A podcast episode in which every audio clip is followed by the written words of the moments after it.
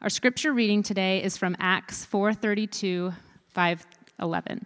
This is found on page 912 and 913 in your Pew Bible. And if you don't own a Bible, we would love for you to take the one in front of you as a gift from us.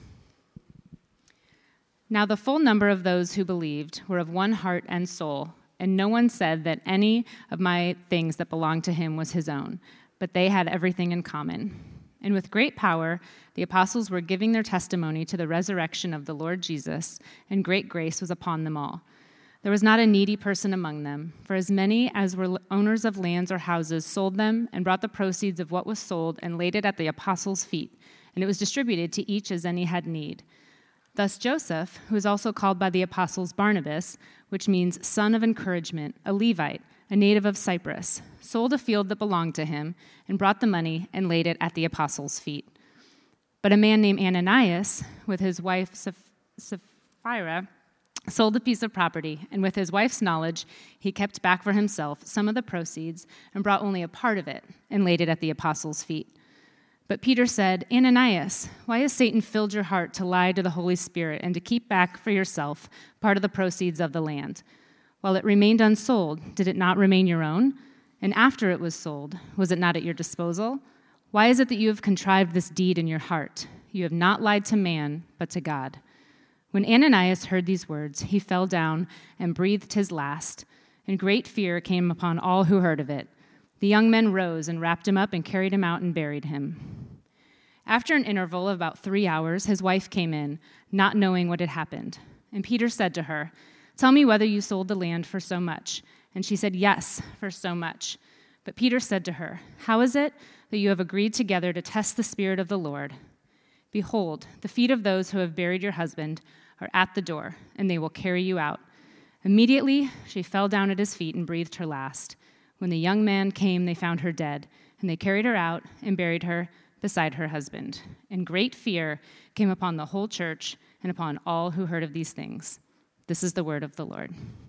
Well, that uh, kind of a text will wake you up even on a daylight savings morning, right? I mean, that's pretty intense how that text ends. And uh, this is actually one of the reasons why at Christ Community we we preach through whole books of the Bible because I can assure you um, that I was just thinking, what passage would I like to teach uh, this morning? I, I wouldn't have picked one that included teaching about money and instantaneous divine judgment all in, all in one passage. That wouldn't have been my first uh, choice if I was just flipping through uh, thinking about a passage I'd like to teach this morning. Um, but because we, we do uh, teach through whole books of the Bible, uh, seeking to understand what God is saying to us uh, in every part of the scriptures, uh, we find ourselves here this morning and I'm excited to look at it together. And uh, some of you may already have uh, some questions, maybe pretty skeptical.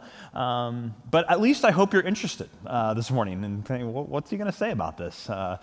I'm curious, how is he going to handle this? Um, so let's, uh, before uh, we do that, let's pray and ask for wisdom from God to how to do that well this morning here together. So, Father in heaven, we're thankful that you have uh, given us your word. And we, uh, I hope that and pray that we do mean each week when we repeat that refrain of this is the word of the Lord, thanks be to God, um, that we are truly indeed thankful uh, even in passages that make us scratch our head or, or cause us to, um, to wonder what in the world is going on here. And I pray now that as we look at this passage together, that you uh, would be at work speaking clearly to us. In Jesus' name, amen. Well, Yale theologian Miroslav Volf, in his book Free of Charge Giving and Forgiving in a Culture Stripped of Grace, he points out that there are uh, kind of three sort of postures that you can take uh, toward resources that you have in the world and, uh, and even people in the world. And that is, you can take the posture of a taker, a trader, or a giver. A taker, a trader, or a giver. And, and takers are those who uh, only seek to extract value uh, from the world and those in it without making any contribution to it. And so you have a, a, thief or a robber is sort of the, the purest form of a taker, right? If, if someone steals $100 from you, they, they have $100 and now you don't. That their gain comes at the price of, of your loss. They're, they're takers. And And you probably don't have to uh, think hard to come up with examples of, of people who have taken that taking posture in the world. And I think we can all recognize without too much reflection that, that the posture of being a taker does not lead to human flourishing. But then there's the next category of being a, a trader. Uh, and, and the trading mentality says, I have stuff that I can exchange with others to get stuff that I want. So, you know, I, I have $100 and I want a watch. So I can go to the store and give them $100 and they give me a watch, and, and, and we both get something that we want. Now, as an economic system, trade is, is brilliant and it's produced amazing flourishing and wealth in our world. But if we try to apply that same trading mentality from an economic system into our relationships with one another, with God, and our giving and in our generosity, it will inevitably lead to sort of a, a rotting from the inside out because if we only give of, our, of ourselves, our time, our money, our relationships, our access, etc., if we only give of those things in our relationships when we perceive that there's something in it for us, we will find ourselves in a state of, of futility, of slowly turning more and more in on ourselves. But the posture of the giver looks at the world that God has made and, sees abundance uh, Givers look to others and are willing to offer themselves and, and what they have without expectation of something in return. And in this passage this morning from the book of Acts, we are going to see the, the futility of being a trader and the freedom that comes with being a giver. The futility of being a trader and the, the freedom that comes with being a giver. And then we're going to see at the very end the gift that can move us from being traders to givers. So we're going to see the futility, the freedom, and then the gift. So, first, in the account of Ananias and Sapphira in Acts chapter 5, we see the futility of being a trader because Ananias and Sapphira weren't, in the purest sense, takers. They, in fact, it's clear in the story that they actually gave a significant amount. You know, the, the issue with Ananias and Sapphira wasn't with what they gave or even with what they didn't give. The issue was that they tried to accomplish something other than generosity with their gift. They wanted to trade resources for, for reputation, for influence, for maybe for access. And it led them to a deadly deceit. So let's take a closer look at the story. And, it's clear that, the, that at the end of Acts 4 is actually the beginning of this story. The first part of Acts 5 and the last part of Acts chapter 4 are, are meant to go together. And this is where it's important to remember that the chapter and verse divisions that we have in our Bibles, while they're, they're really helpful, uh, aren't part of the original um, writings of, of the text. They aren't God inspired or even part of what the original authors put in. So uh, they were added later just as a, as a reference tool to help us be able to all get on the same page. I say Acts chapter 5, and you can turn quickly and we can all be in the same spot. And for the most part, chapter and verse divisions are just that a really helpful tool. But sometimes they can lead us to, to see a division in the text that is sort of artificial. And this is one of those places where really the end of chapter 4 and the beginning of chapter 5 go hand in hand, they're linked closely together. And so at the end of Acts chapter 4, Luke gives us another one of these summary statements that he gives us throughout the book of kind of a statement about what the life of the community is like. And he points out this incredible dynamic of generosity in this new Christian community that is sustaining it and allowing it to flourish in this early, fragile stage. Again, this community is only a few months old. Jesus has, has just risen from the dead. This thing is just getting started. And Luke describes how people were bringing the proceeds of sale from property and homes to be deployed in service of the community. And again, as we go on, we're going to see this really clearly, but this wasn't compulsory giving. This wasn't required giving. It wasn't the result uh, of some kind of central control. This isn't a, a, a proto sort of communist kind of system. It, it's the result of people seeing needs in the community and then selling to, to meet those needs. So, this is the stage onto which Ananias and Sapphira walk in Acts chapter 5. And, and the two of them decide together. They say, let's, let's sell this piece of property that we have and use the proceeds to buy sort of reputation or status or access. And maybe they didn't quite say it like that together, and the text doesn't tell us exactly what their internal motivations and thoughts were.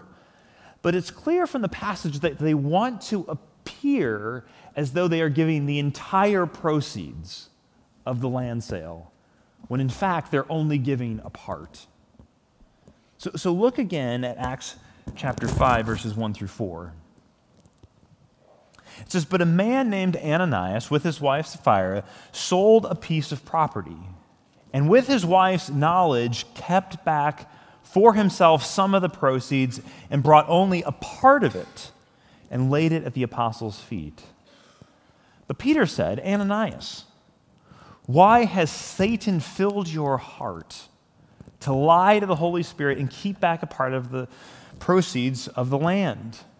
And this is key, where we, we see this is not obligatory and it's, it's not mandatory that they gave all of it. Verse 4 While it remained unsold, did it not remain your own? Nobody's making you sell this. It was yours before it was sold. And after it was sold, was it not at your disposal? Even after you sold it, you didn't have to give the money or all of it. Why is it that you conceived this deed in your heart? You have not lied to man, but to God. So, so, do you see what I mean in this text? Isn't it clear that they, they didn't have to sell this land in the first place? No one's forcing them to do this. Peter makes it very clear. When it was before it was sold, it was yours. Even after you sold it, the, the money was yours. No one, you don't have to give this. Again, the issue was not with what they gave or even how they gave. The issue was what they, that they thought that they could trade money for reputation. They thought they could trade some of the money for a perception of they giving all of it. They wanted to trade part to gain the status of someone who is known in the community as a, as a great benefactor. And in their quest for this, they conceive a plan that gives birth to a lie that leads to death. Now, did you notice the language of heart in those first four verses? It, it occurs twice there. And in the Bible, he uses the language of heart quite a bit. And when in 20 kind of first century English, when we hear the word heart, we often think of sort of more of uh, strictly emotions or, or, affections. But in the biblical conception of the language of heart, it includes, it includes emotions, it includes feelings, but it also includes sort of this decision making center of who we are. It's our mind, our emotions, the place within us as human beings that we decide, the control center of our lives. And Peter asked them, Why have you contrived, why have you planned this thing in your heart? The heart is the place where we, we make plans, where we make decisions. Jesus teaches in the Sermon on the Mount, he says, Where your treasure is, there your heart will be also. Ananias and Sapphira, they, they treasured reputation, status, access, and they think they can trade money to get it money to get what they treasure above all else. And this trading mentality leads them to construct a lie. A lie that is straight from the supernatural personification of evil. Uh, Peter says it Satan, the accuser, has tempted you. He's put this idea in your heart. And when you look at the biblical storyline of who this personal personification of evil is in the story of Scripture, Satan himself, this is what he's always doing. Right from the very beginning, in the garden with Eve, Genesis chapter 3. He tempts her to trade her loyalty to God for the ability to decide right and wrong on her own for herself. Satan tempts Jesus during his fasting in the wilderness to trade his allegiance to the Father for power without sacrifice. And he tempts Ananias and Sapphira with the same thing that you can gain reputation, you can gain status, you can gain access without making the full sacrifice of the kind of gift that opens this in the community. Before you know it, it's done. The land is sold, the proceeds divided, the lie is told. But God is not deceived. Uh, he can't be deceived, and he will not allow deceit to poison the new community that he is forming. And he acts swiftly and decisively in this moment because this young, fragile church community, it's facing all kinds of threats from the outside. And now a threat arises threatening its, its viability from the inside. And now, clearly, this, this moment is, is extraordinary and, it's shocking to us. It causes great fear among them. Again, twice the text says it causes great fear, understandably, right? People are falling down dead right there in the middle of it. This is, yeah, a moment for great fear. But I think the question for us as we look at this text is why does God do this so severely with them right here in this moment? Why does He strike these people down for, for a lie? And the first thing we have to say when we try to answer that question is that the text doesn't explicitly tell us. Because I looked for an explanatory footnote from Luke this week in my Bible, uh, believe me. And it's not there. He doesn't, he doesn't say, oh, by the way, this is why God was so severe in his judgment in this moment. But there are a few thoughts I think that can help us wrestle with what's going on in this passage. Because, first, again, to be clear, this, this judgment isn't a result of what they gave or didn't give, or how much they gave, or how much they didn't give. The, the, the judgment in this moment doesn't have anything to do with, with the gift itself, it's because of the lie. Because they tried to mock God, because they thought that they could do something that, that God wouldn't find out about. And that sort of deceit and manipulation is deadly to any community, but especially to this, this little fledgling local church at the very beginning. This community's hanging by a thread. It's just a couple months old. People from all over the parts of the Roman Empire, they come together, they're just trying to make it work. God is establishing this new community of people, the very place where his presence dwells on earth amongst this group of people by the power of his Spirit. And you see, just like a couple of weeks ago, when we saw the miracle of a man who was born without the ability to walk, and now he's 40 plus years old, and, and he's healed instantly by Peter. Just as we saw in that miracle, a, a picture of what one day God will do for the whole creation, the restoration of all things.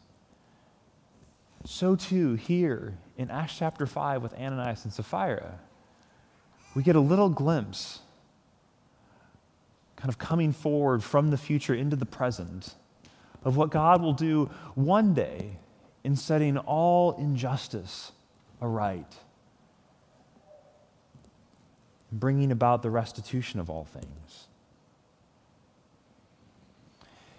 So we see here this unique, extraordinary moment of judgment as a, as a picture of this coming day when God will set all things right. Because the scriptures are clear from beginning to end that God can't be mocked. He will right all wrongs one day. And, and culturally, as, as modern, late modern Westerners, we tend to dislike that idea very much that God would be judge uh, we, we want to see him as, as loving and forgiving and, and merciful. But we have to remember our, our, our, own cultural situatedness in this as well, because many people around the world today actually have the opposite problem that we do with the scriptures. They, they actually struggle with how forgiving and loving the scriptures present God as, especially toward his enemies. And this is where we see that the Bible actually isn't the product of one particular culture, but critiques and challenges every culture. Challenges our culture on the idea that, that there isn't any uh, judgment or, or righting of wrongs, but it also challenges other cultures on, on the idea that God is indeed made way for the forgiveness of even the most heinous of sins. You know, from beginning to end of the scriptures, God is love and mercy and justice and truth. And I think sometimes, especially if you've grown up around the church, you can almost get this mindset if you've only had kind of cursory exposure to the Bible that sort of in the Old Testament you get an angry, wrathful God. And then in the New Testament with Jesus, there's kind of this forgiving, loving God. But when you look carefully at the story of Scripture, and this is one of those moments in the New Testament where we see it so clearly that we, we see that throughout the Scripture, there's only one God who is holy and abounding in steadfast love, slow to anger, and also who will not let injustice go undealt with. The new local church community that's just begun, it's mere months old, could only survive as a community of givers, a community of transparency and truth and love and openness. It could only thrive, it was filled with men and women and children who gave of themselves freely. And in this early, unique moment, it becomes clear that God is present with this community. And He will not allow lies and injustice to damage to hinder, to corrupt. The people who will bear the good news of the forgiveness of sins to the very ends of the earth. Well, there's a few thoughts on why God acts so swiftly in this moment.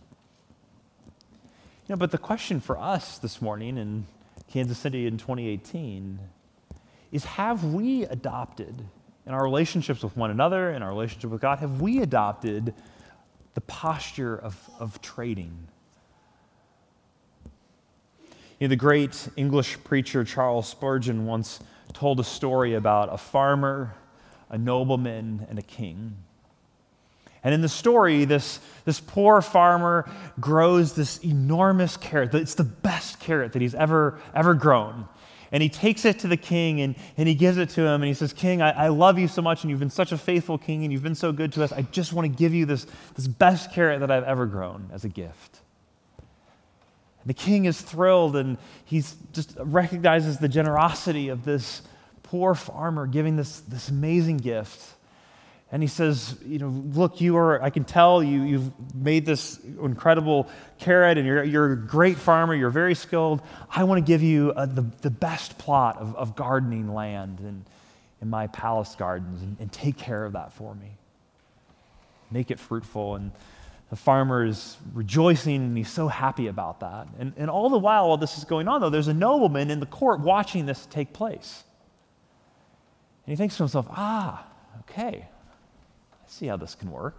I can get this to work in my favor. And so the next day, the, the nobleman comes and he brings his best stallion to the king. And he says, King, I, I, am, I breed horses, and here is my very best horse I've ever bred. The king simply receives the gifts and says, Thank you, and dismisses him and sends him out.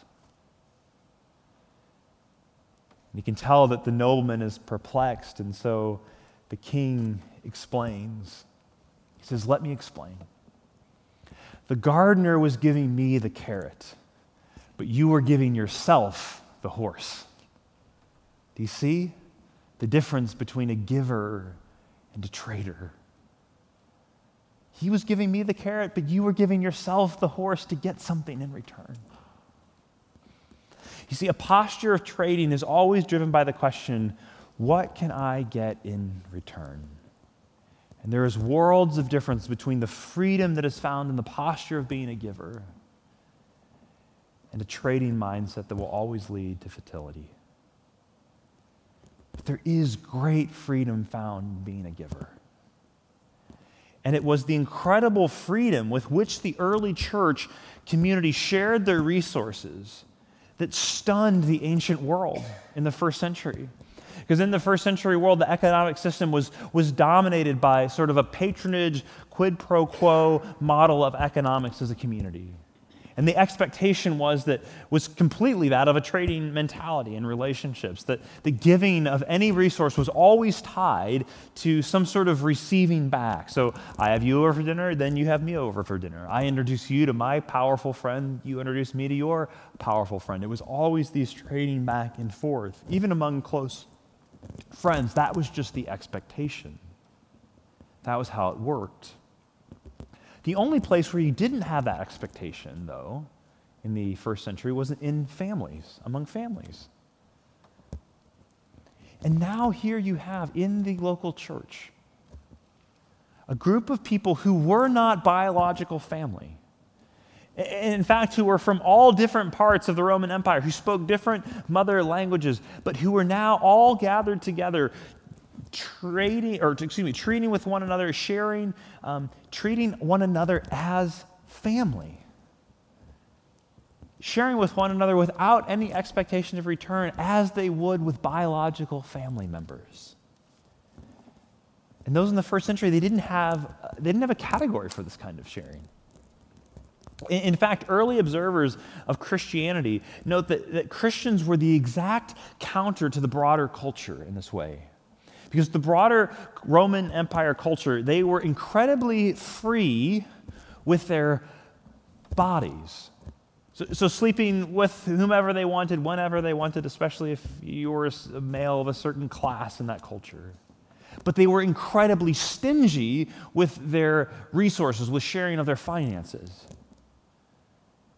These early observers of Christianity note that the, the Christians, though, were the exact opposite.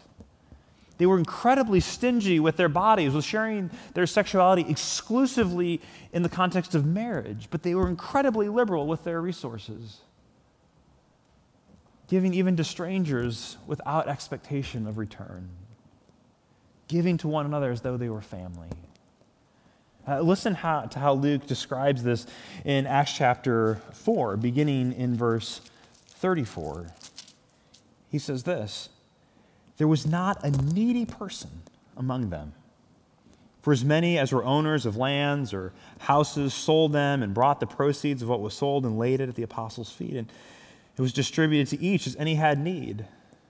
And then Luke introduces us to, to this person, Joseph, who's also called Barnabas. Thus, Joseph, who is called by the apostles Barnabas, and we're going to learn a lot more about Barnabas in the story of Acts as we go along, which means son of encouragement, a Levite, a native of Cyprus, sold a field that belonged to him, brought the money and laid it at the apostles' feet. There was not a needy person among them. They shared without expectation of return as they would with family. And just as Ananias and Sapphira held up as, as a negative example, here Barnabas is given to us as a positive example. And again, we're going to see Barnabas over the course of our journey through Acts as someone who exemplifies the freedom that comes with the posture of a giver. He's liberal in his giving of his finances. We see that here, but also in his encouragement and in his sacrifice for the mission. He's an incredible picture, example, the kind of person in this early church community. And so the question for us is do we give like family? Do we share like family? Because how do families give and share? At least ideally, right? Do they keep track? Do they expect something in return? And what if, what if my wife Rachel had, had a notebook and she tallied up every, every meal that she, that she cooked for our family? Expected us to even up someday. Or, or, what if I kept a logbook of, of all the money that I, that I spent on our kids' clothes and then, then handed them a bill when they turned 18 and, and asked them to pay up? It's, it's, it's, we laugh, it's ridiculous. Right? That's not how families work. You, you give to one another without expectation of return, sacrificing for each other out of love. That's how families work, how they ideally work. And we recognize that when they don't work, like something's really wrong with that, right? And the amazing thing about the local churches is that it says every single person who is a believer in Jesus is your brother and sister, and that we treat one another like we treat family. And if you're a follower of Jesus, if you've trusted him, your most enduring human relationship is with those who you call brothers and sisters in Christ, with whom you will spend the rest of eternity. Is this us? Do we give like this to one another? Do we share with one another like this? Do we give like this to our local church? Do we as a church community have the reputation for being givers to our community? How are, how are we perceived in the neighborhood? Are we perceived as givers, or as traders, as takers? Is this us? Yeah, I've been a pastor at, at Christ Community for uh, nearly eight years now. While I can certainly assure you that we still have a long way to go as individuals and as a community to, to become fully what it means to be sacrificial givers in our, our neighborhood and, and amongst one another. That in these eight years, I've also had a front row seat, and I'm regularly inspired by the many Barnabas like people and moments that make Christ Community such an incredibly generous congregation. So thank you for that. Thanks for inspiring and challenging me, giving us all a taste of the freedom that comes with being a giver. Now, now I said at the beginning that we were going to look at the futility of, of trading and the freedom of giving, but also that there's a gift that makes all the difference between the two. So, how do we move from being traders to givers? How do we make that move together? What is the gift that transforms? Well, we see it bookended at the beginning of verse 32 and at the end of verse 33. So, so take a look, starting in verse 32, and then let's read through the end of verse 33. Now, the number, now the full number of those, those who believed, that's key, of those who believed were of one heart and soul, and no one said that anything the things they had belonged to him as his own. But they had everything in common. And with great power, the apostles were giving testimony to the resurrection of the Lord Jesus, and great grace, and great grace was upon them all. You know, verse 32 begins with belief, and verse 33 ends with grace. You see, the gift that transforms traders into givers is the gift of grace, of great grace that comes through belief. Great grace is the source of great generosity. Costly grace is what leads to costly generosity. Because what is the message, right, that, that's constantly being proclaimed at every turn in the book of Acts? By this new entity called the church. It's the message of the forgiveness of sins, the greatest gift of grace that's ever been given. That God's grace is available to anyone who will put their faith, their trust, their belief in Jesus. You see, only grace can truly make us givers. Only grace can truly make you a giver. You see, God is a terrible trading partner. Because what's key in any relationship that you're going to trade? You have to have something the other person wants. You don't have anything that God needs. He's a terrible trading partner. He holds all the cards. In fact, you owe him. We all owe him. We have nothing that he needs. And the beauty of that is that it puts us in a posture, if we will only take it, of being those who receive from him. You don't have anything he needs. That's the glorious good news of the gospel. And, and, and you can't give him even what you owe. Uh, you can't trade with God. All you can do is receive from him. And, and, yet, so often we try to trade with God. We try to make deals with Him. We try to, in subtle ways, say, well, if I just do this, then He'll be happy with me. If I just give that, then, then He'll be pleased with me. Or He will leave me alone. We try to earn favor with Him. But, Christian, don't you know that God is already pleased with you? In Jesus, He could not be more delighted in you. There's nothing that you can give Him it's going to make him more satisfied with who you are than what Jesus has already done on your behalf on the cross. Receive his grace and favor. Stop trying to trade. When you stop trying to trade, you will find the freedom to give. You know, because ultimately anyone can just kind of give things away, but only grace can make you truly generous. Only grace can allow you to give just for the sake of, of giving. Because you know that everything you have is a gift, that everything you've been given isn't really yours anyway.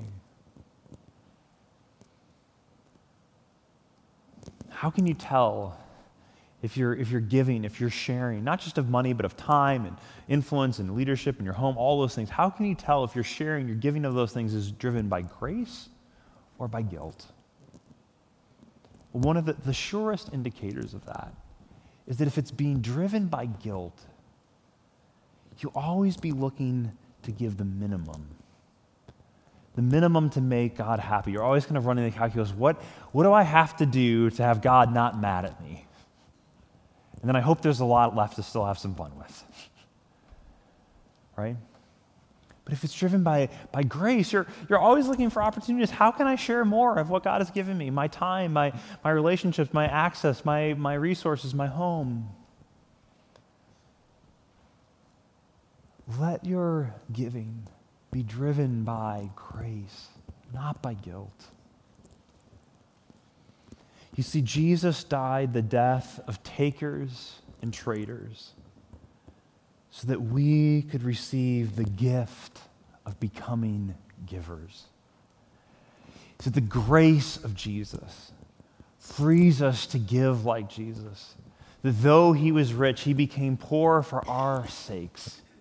Scottish preacher Robert Murray M'Cheyne put it like this in a sermon many, many years ago that he gave. He was preaching on the subject of generosity, and he, he had just gone through this whole list of why, of excuses that we give for not wanting uh, to give, especially to those who are poor. And, and he says, Well, you, maybe you say, Well, I'm not going to give to the poor because they're not deserving. And he says, Well, God gave to you and you to deserve it. Well, I'm not going to give to the poor because, uh, you know, they, they're going to they're to waste it, they're going to misuse it. And he says, Well, look at what God did. Didn't he foresee that you would at times misuse and abuse the grace he's given? And yet he still gave it. And then this is the moment he comes to. He says, Oh, my dear Christians if you would be like Christ, give much, give often, give freely to the vile and poor, the thankless and undeserving. Basically, because he says that's who you are in relationship to Christ. He says, Christ is glorious and happy, and so will you be too. And M'Cheyne says, It's not your money I want, but your happiness. Remember Jesus' own word. It is more blessed to give than to receive.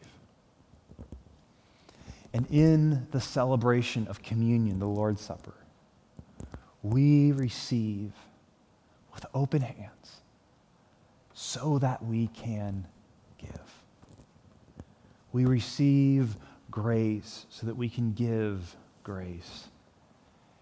There are no traders or takers in the communion line. Only people with open hands to receive from a God with whom they cannot trade, and who can then, in turn, give freely to everyone around them.